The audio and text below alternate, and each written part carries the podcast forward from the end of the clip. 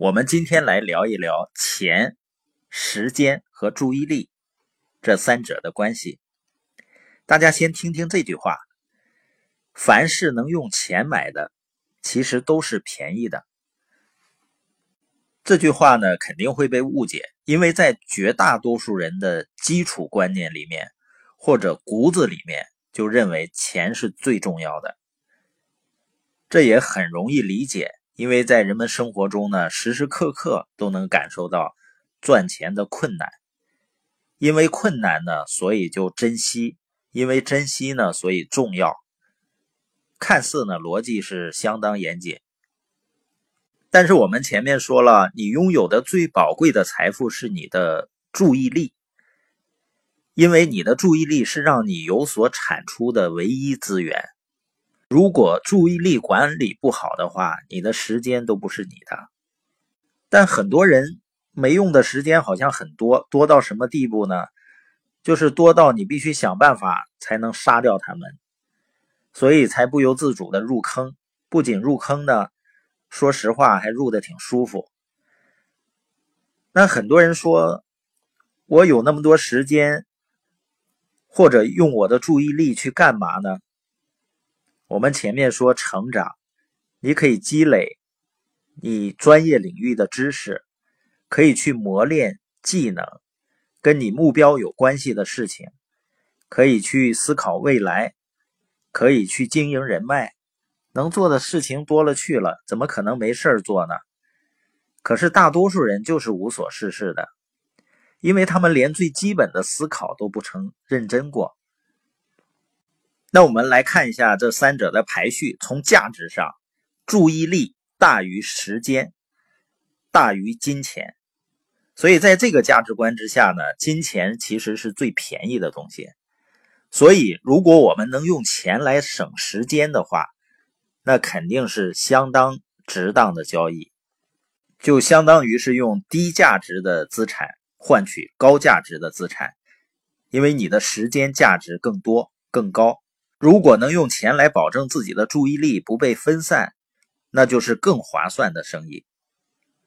比如条件具备呢，可以请保姆来做家务，来做饭。那即使你的媳妇儿是全职，那她可以省出来这个时间呢，去更多的陪伴孩子，这不是更有价值的事情吗？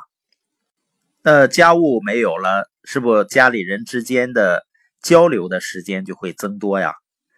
很多家庭不幸福的根本原因就是相互之间的时间和注意力投资的太少了，就这么简单。我们这个系列的课程叫财务自由，也就是说我们的目标呢是将来早晚有一天，我们再也不用为了好生活来出售自己的时间了。因为卖时间呢是不划算的，因为时间的价值就是高于钱的价值。怎么解释呢？比如说我们去打工，之所以你的时间能卖出去，就是因为呢，总体上来说，花钱买时间更划算。怎么这么说呢？那如果说你的老板花钱买你的时间不合适，你不能够创造更多的价值的话，那就说明老板是个傻瓜了。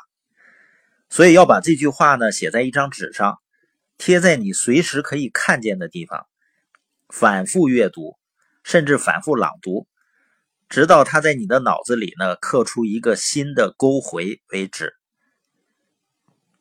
因为科学家研究发现呢，当你践行一个观念的时候，它会在你脑子里刻出一个新的勾回。只有这样呢，才能让这句话从此之后在你脑子里呢潜移默化的发挥它的作用。把这句话记住，之所以你的时间能卖出去，是因为呢花钱买时间更划算。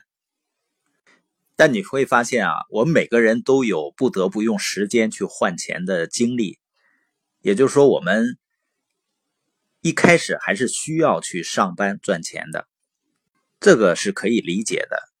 但是呢，上班之余的时间，很多人还主动的贡献自己的时间和注意力，不把它放在自己的成长上，这个就应该好好反思一下了。有的人的业余时间呢是浪费了，但有的人说呢，我没有浪费啊，我去做兼职啊，包括一些大学生做兼职，你说我多赚一些钱啊。这里的问题就是呢，你白天的时间是用时间去换钱，晚上呢还用时间去换钱。另外一个关键呢，一个人如果不是很注重成长的话，你做兼职的时间极有可能是被廉价的卖出去的。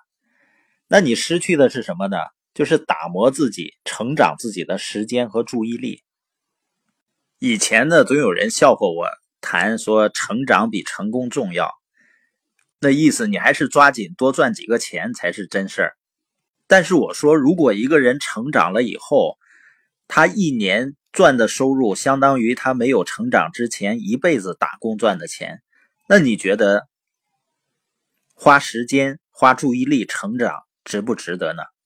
所以很多人呢一直很低价的出售自己，不管是上班还是做生意，收入有限，而且把自己几乎所有的时间都搭进去了，这样呢没有时间、没有注意力来提升自己，所以时间呢就会一直很便宜，进入了一个死循环。那解决方法呢，就是挤出时间、挤出注意力去成长自己。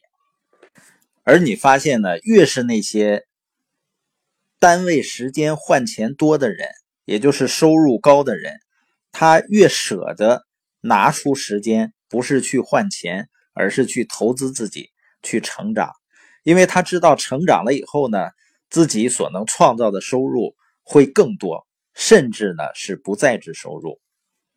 所以这一节呢，我们要认真思考一下我们手里的三个资源：钱、时间和注意力。我们要真正清晰地意识到什么才是最重要的资源。